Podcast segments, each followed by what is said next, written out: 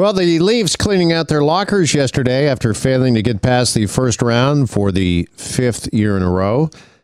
Meanwhile, everybody in the hockey world talking about that hit at the end of game one last night between Montreal and Winnipeg. Let's bring in the coach, Tim Cunningham. He joins us here on Global News Radio 640 Toronto. Hey, coach, good afternoon. Hey, Jeff, thanks for having me. Thanks for being here as always. Uh, for those that haven't seen it, this is uh, Mark Scheifele of the Jets we're uh, talking about, who hit, uh, charged uh, Jake Evans of the uh, Canadiens, who was scoring on an empty net right at the end of the game last night. What is your take on what happened there?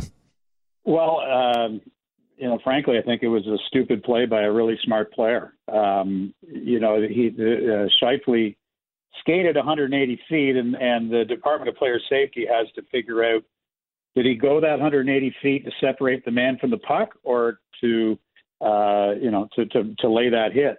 And uh, you know the evidence, you know, just the video evidence suggests that uh, he didn't have, try any attempt to play the puck. Well, first of all, the puck was in the net when the hit was made, and uh, I think it was an emotional uh, play by, say, my own judgment, an emotional play uh, by Scheifele, and uh, it should end up costing them. Now, uh, the NHL is going to have a, a phone meeting with Scheifele, which typically means the suspension won't be any more than five games. Yeah, I understand there's a difference between, sorry to interrupt there, but a phone meeting and having an in person or a, uh, like a Zoom meeting these days. That, that's right. In person means, you know, it's going to be in the neighborhood of eight to, to 10 games.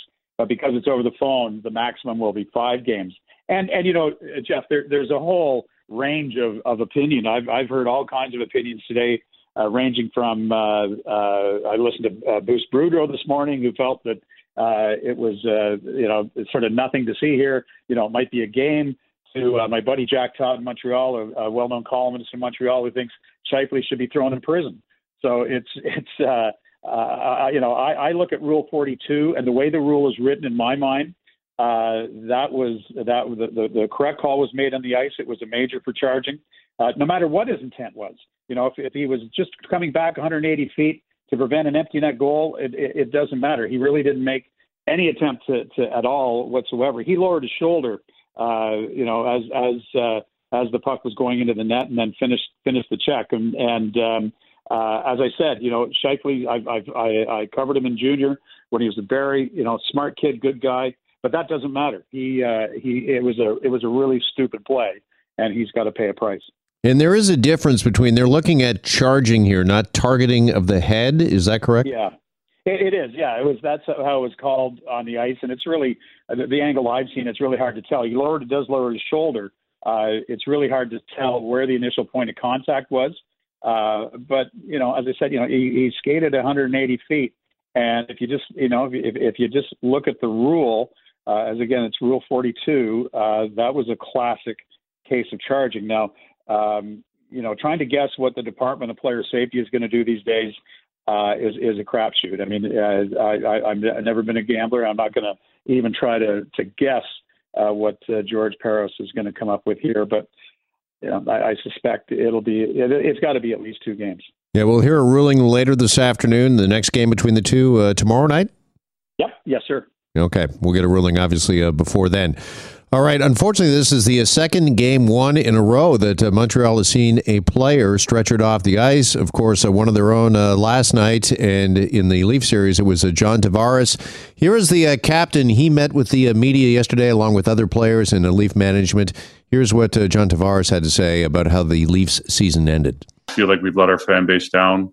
Um, but in saying that, I know how motivated, how determined, how much each and every person cares uh, and how bad we want to have success and, and we'll, we won't stop and trying to get better and finding our way through this and, and getting to where we want to get to. So, um, you know, pick ourselves up uh, here over the next few days, weeks, and months, and and do everything we need to do to get better and prepare and and uh, you know find our way. By the way, again, that was John Tavares yesterday, but that could have been John Tavares last year, the year before, the year before that. Really, this is something that Leafs Nation has heard uh, for decades, for uh, generations.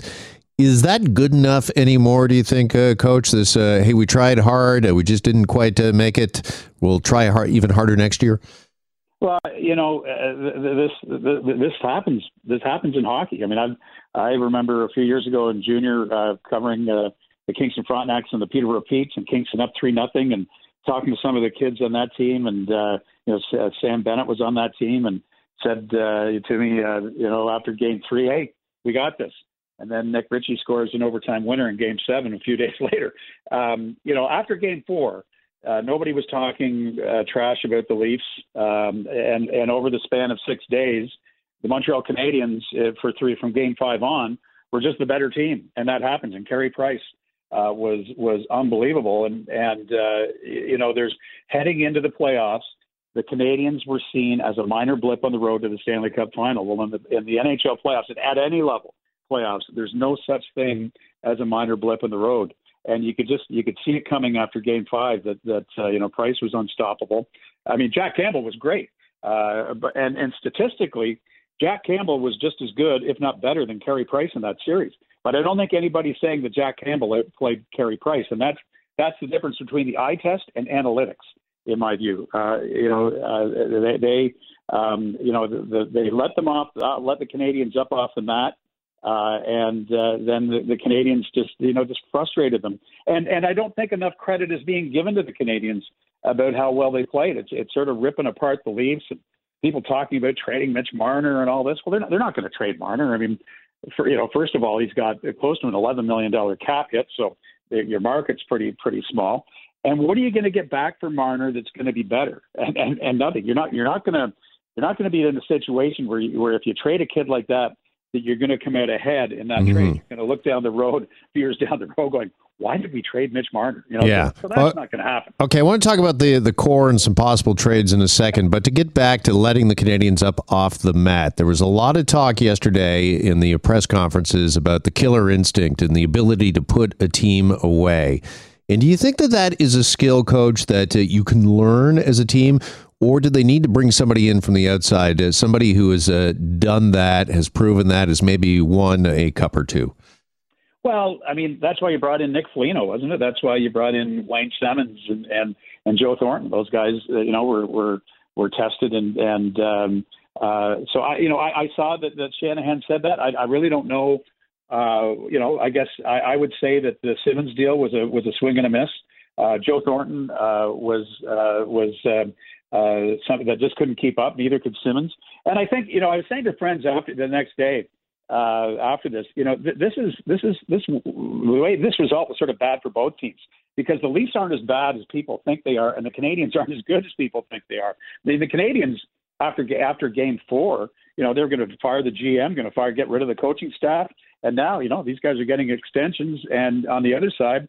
You know, the Leafs are going to be on their way to the Stanley Cup, and now we're talking about trading everybody, and we don't have what it takes to win and, and, it was just uh, this all happened over the span of six days. So, I yeah, but is it just to be fair, just this uh, series? Because I think the frustration with Leafs Nation is this is five years in a row now. It's one and done out in the first round, and legitimately, I think you can ask some questions about the core because they're oh, not absolutely. as young as they uh, used to be. They're five years uh, older and whether or not you got too much money, $40 million tied up in these four Tavares, Matthews, Marner, and Nylander. And with the cap situation, I mean, you say that you would never trade away Mitch Marner and you'd probably regret it later.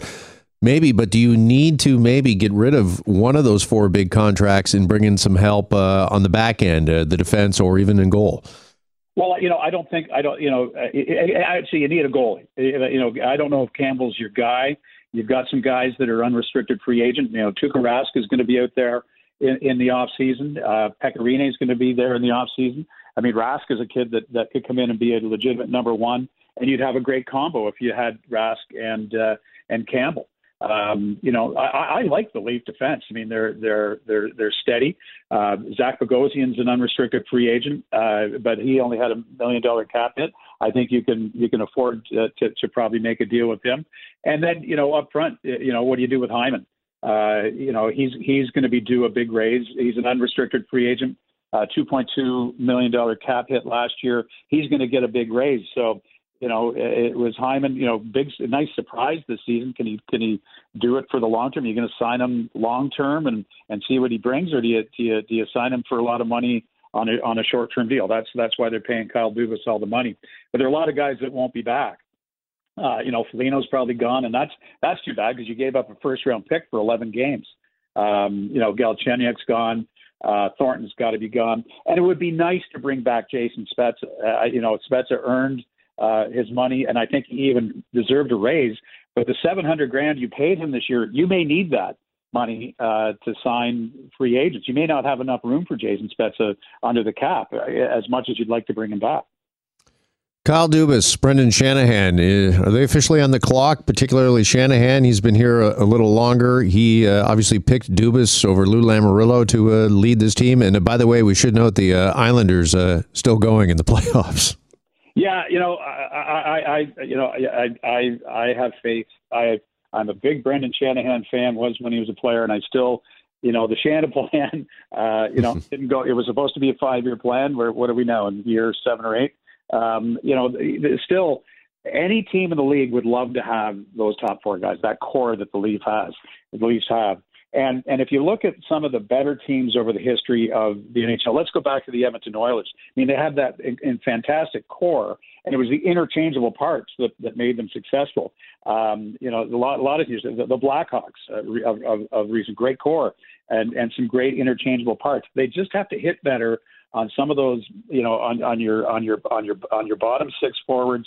And as I said, you know, I like their defensive core, and you you, you need a goalie, and and uh, uh, but but that core uh, to me is untouchable. And and and you know and and Dubas and and, and Shanahan uh, put this together. I, I would like it if the Leafs d- d- uh, were dependent a little less on analytics and a little more on the eye test.